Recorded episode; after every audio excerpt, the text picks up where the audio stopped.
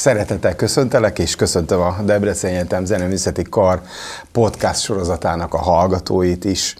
Ebben a beszélgetésben a Billentyűs Tanszékről szeretnénk többet megtudni, melynek vezetője, beszélgető partnerem Pless Attila. Szeretettel köszöntelek én is, dékán úr, és minden hallgatót, és aki ezt a műsort nézi. Örülök, hogy itt vagy.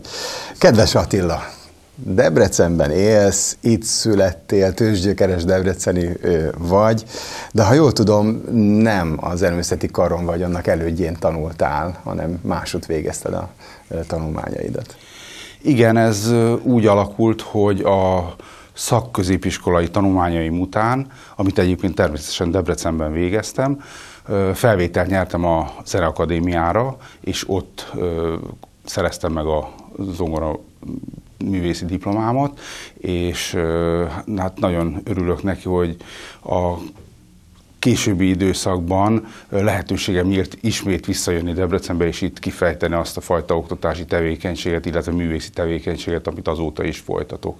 Ez elég régen volt már, inkább nem is mondok dátumot, hogy mikor kezdtem. Pedig erre vagyok kíváncsi, nem kell a dátum, de arra, hogy hogyan kerültél akkor ide Debrecenbe a Zeneakadémia után, hogyan kerültél vissza, hogy kezdtél el tanítani, milyenek voltak az első benyomásaid?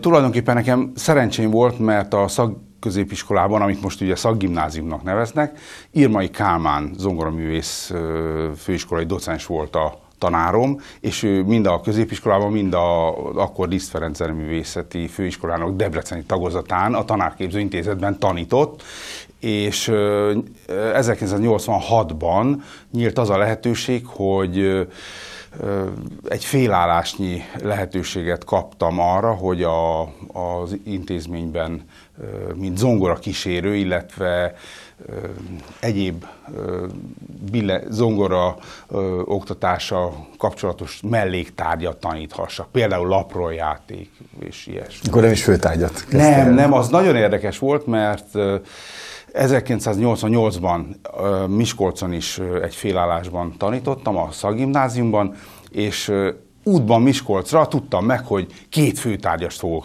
kapni, és tulajdonképpen a zongora tanárok bizalmat szavaztak nekem, hogy próbáljam meg a főtárgymunkát is, illetve hát az akkori iskolavezetés ebben engem nagyon támogatott, a koncertjeim, illetve gondolom, hogy az előéletem, illetve a művészi munkám alapján. Milyen volt akkor a hangulat? Milyen volt ez számodra itt elkezdeni pályakezdő tanárként itt tanítani? Nagyon érdekes volt, mert akkor még szinte azt mondhatom, hogy majdnem gyerekként visszatekintve ezekre az időszakra, illetve hát ebbe az időszakban nagyon nagy tanáregyéniségek voltak. Tehát generációs különbség volt közöttünk, olyan tanárok voltak közöttünk, akiket én egész kicsi gyerekkoromtól ismertem, és itt most mondhatom akár a Helyes Erzsébetnek a nevét, Illés Kálmán tanár úrnak a nevét, vagy éppen a saját tanárom, Irmai Kálmánnak a nevét,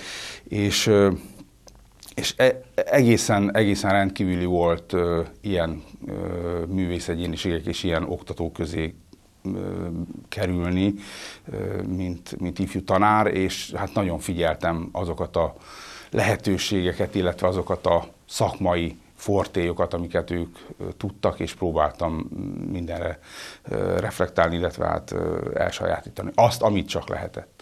Mondtad, hogy bizalmat szavaztak neked, de hát ez a bizalom odáig ment, hogy nemrég te lettél a Billentyűs Tanszéknek a vezetője. Ez hogy történhetett veled? Ez egy nagyon érdekes pillanat volt az életemben, mert nem volt elég az a megtiszteltetés, hogy fölkértél DK helyettesnek, amin én megmondom őszintén, de hát ezt te is jól tudod, hogy csodálkoztam, hogy pont én lennék az a személy, akiben ez a munka, illetve ez a feladat megtaláljon engem, és hogy bennem volt a bizalmad, de ezt most is nagyon köszönöm neked, de akkor úgy éreztem, hogy kaptam idézőjelben egy keresztet a hátamra. A tanszékvezetés, amikor Dufek tanár úr elérte azt az életkort, hogy már nem végezhette tovább ezt a tanszékvezetői munkát, akkor megkértél arra, hogy szeretnéd, hogy tanszékvezető legyek. Hát akkor úgy éreztem, hogy moduláltam.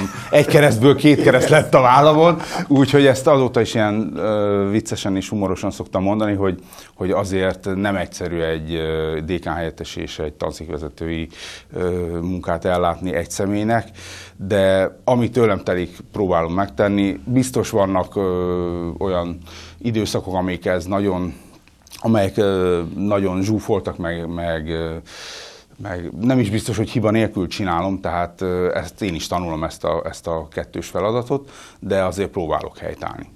És szerintem nagyszerűen. Hát a tőlem tehető legjobb módon. Amikor tanszékvezető lettél, rögtön elkezdted szorgalmazni azt, hogy a korábbi elnevezés, hogy zongora tanszék, az változzon meg billentyűs tanszékre. Mi mozgatott ebben?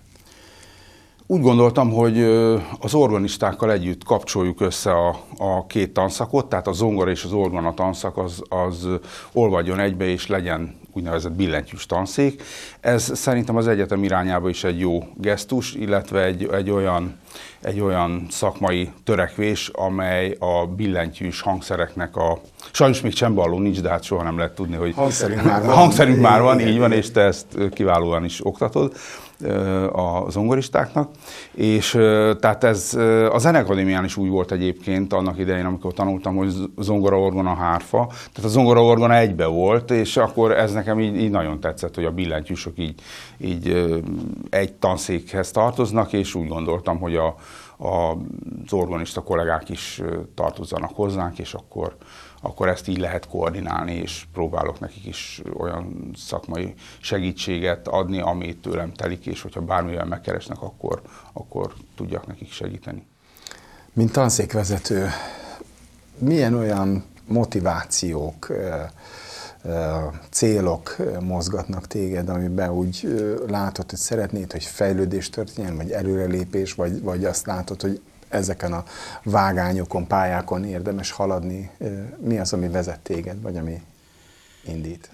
Nekem a legfontosabb az, hogy a hallgatóknak az előmenetele megfelelő módon legyen regisztrálva, illetve a hallgatókat olyan motivációkkal és olyan módon biztassuk őket, és olyan visszajelzéseket kapjanak, amelyek építik a szakmai munkájukat, és azokon a koncerteken, meghallgatáskon, vagy éppen vizsgákon olyan értékelést és olyan szakmai véleményeket halljanak, amelyek előrelendítik a pályájukon, és kedvük legyen gyakorolni. Minél több művet megtanuljanak, hatalmas repertoárral kell rendelkezni. Természetesen egy osztatlan, tanárszakos, tehát egy úgynevezett omás hallgató talán egy picit kisebb repertoárt tanul meg a tanulmányai alatt. Ott is megvan szabva, ahogy megbeszéltük kollégák, hogy mi az a tanterv, amit teljesíteni kell, de mondjuk az előadóművészi szakon, illetve a BA-n ott egy nagyobb repertoárt kell megtanulniuk.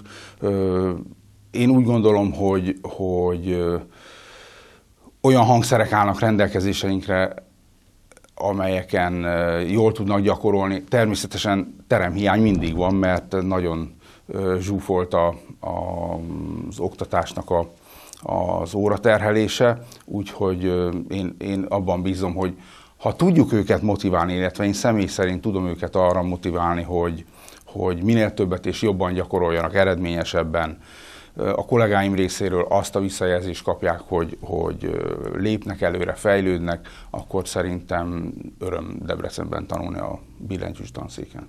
Szuper. Egy pár szót kérlek, hogy szólj a tanszéknek a tanárairól, főtájtanárairól, akik itt tanítanak, organistákról, zongoristákról, hogy tudjuk őket bemutatni egy kicsit. Talán akkor kezdeném a zongoristákkal. Doktor habilitált Dufek Mihály tanár úr, aki a korábbi tanszékvezető és hát dékán is volt. Intézményvezető. Így van, intézményvezető sok éven keresztül. És hát ő tulajdonképpen több évtizede a magyar zenei felsőoktatásnak egyik ikonikus alakja, és nagyon sok testületben és egyéb ilyen művészeti bizottságban dolgozik, illetve annak a tagja.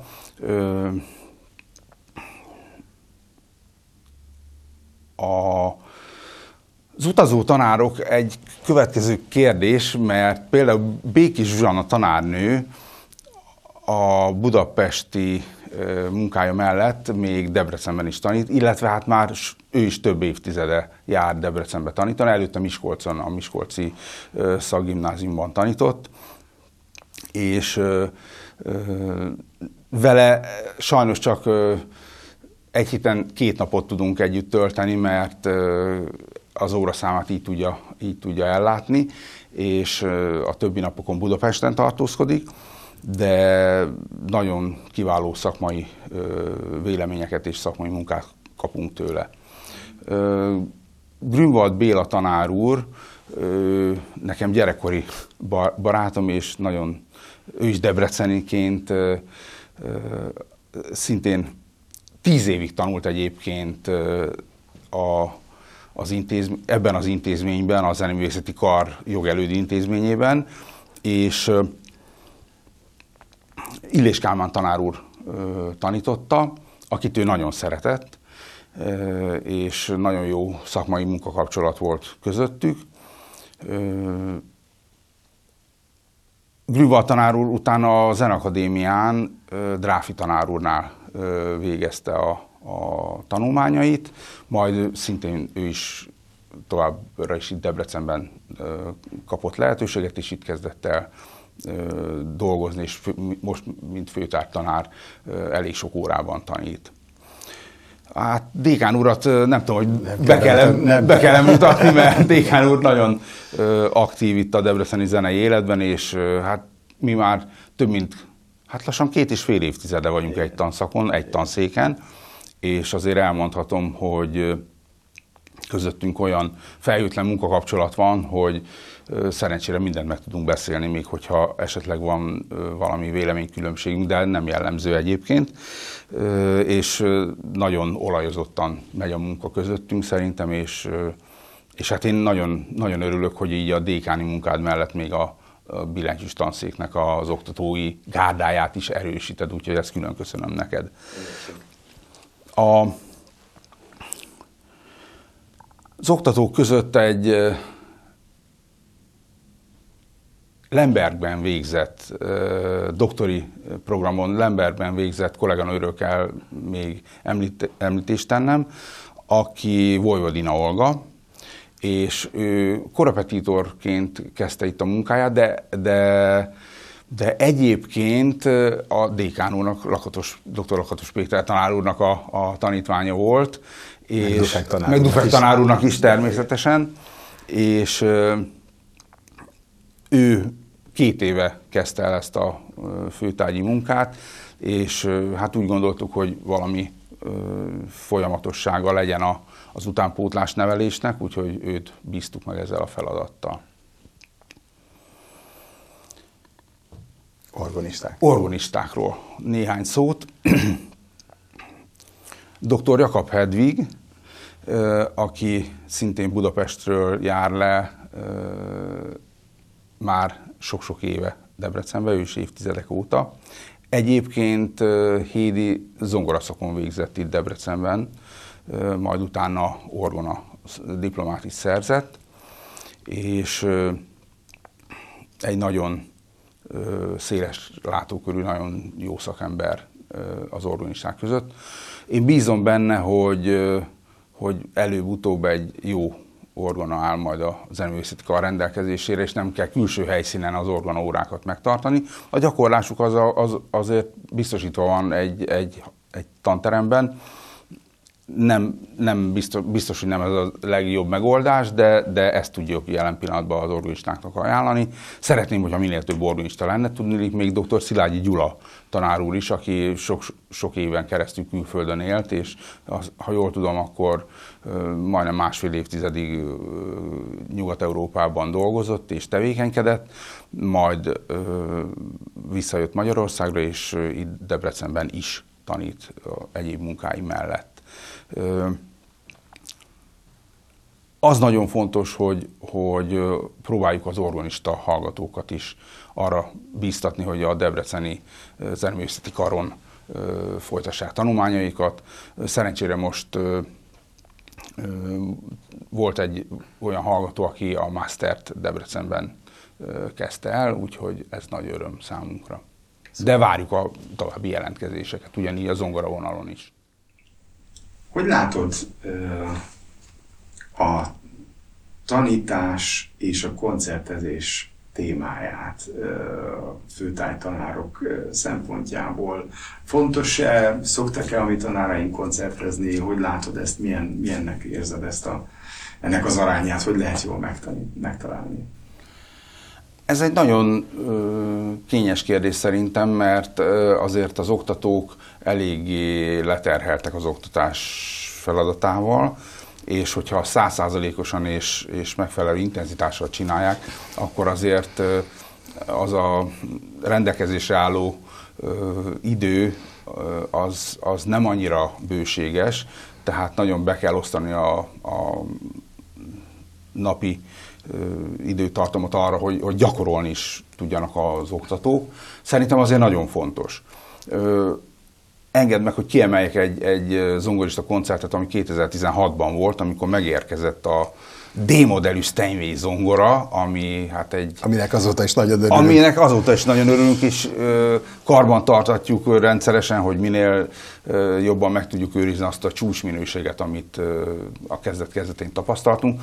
Az egy nagyon érdekes pillanat volt, amikor tényleg 2016. március 1-én volt az avató koncert. A YouTube-on megnézhető egyébként a Hallgatás estéje címen ez a koncert.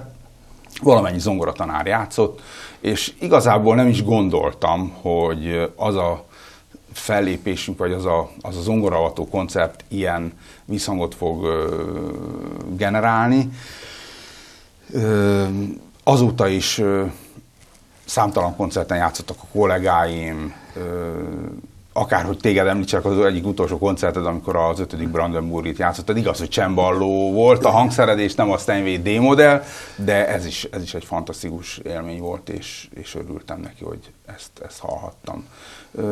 Szó van róla, hogy folytatjuk a tanári koncertsorozatokat, illetve a tanárok koncertjeit, és most ez egy picit az ismert helyzet miatt, itt a járvány miatt ez most egy kicsit megáll, de bízom benne, hogy mielőbb fogjuk tudni ezt folytatni, és megfelelő minőségű produkciókkal tudunk a kedves közönség elé állni. Milyen lehetőségei vannak a hallgatóknak arra, hogy megmutassák magukat, hogy tanuljanak, hogy fejlődjenek a főtárgyoktatáson túl, vagy a főtárgyórákon túl? Mi az, ami mondjuk itt Debrecenben egy zongorista hallgató előtt még lehetőség? Mindenképpen említést kell tennem azokról az országos főiskolai zongoraversenyekről, amelyek nagyon sok éven keresztül Debrecenbe hívták, és Debrecenbe csábították az ország felsőoktatásában tanuló zongorista diákokat. Ezek tulajdonképpen versenyek voltak, de inkább találkozónak nevezném, mert nagyon kedves kollégákkal és olyan hallgatókkal ismerkedtünk meg, akik azóta már lehet, hogy éppen kollégánk, és ez az országos verseny szerintem mindenképpen egy jó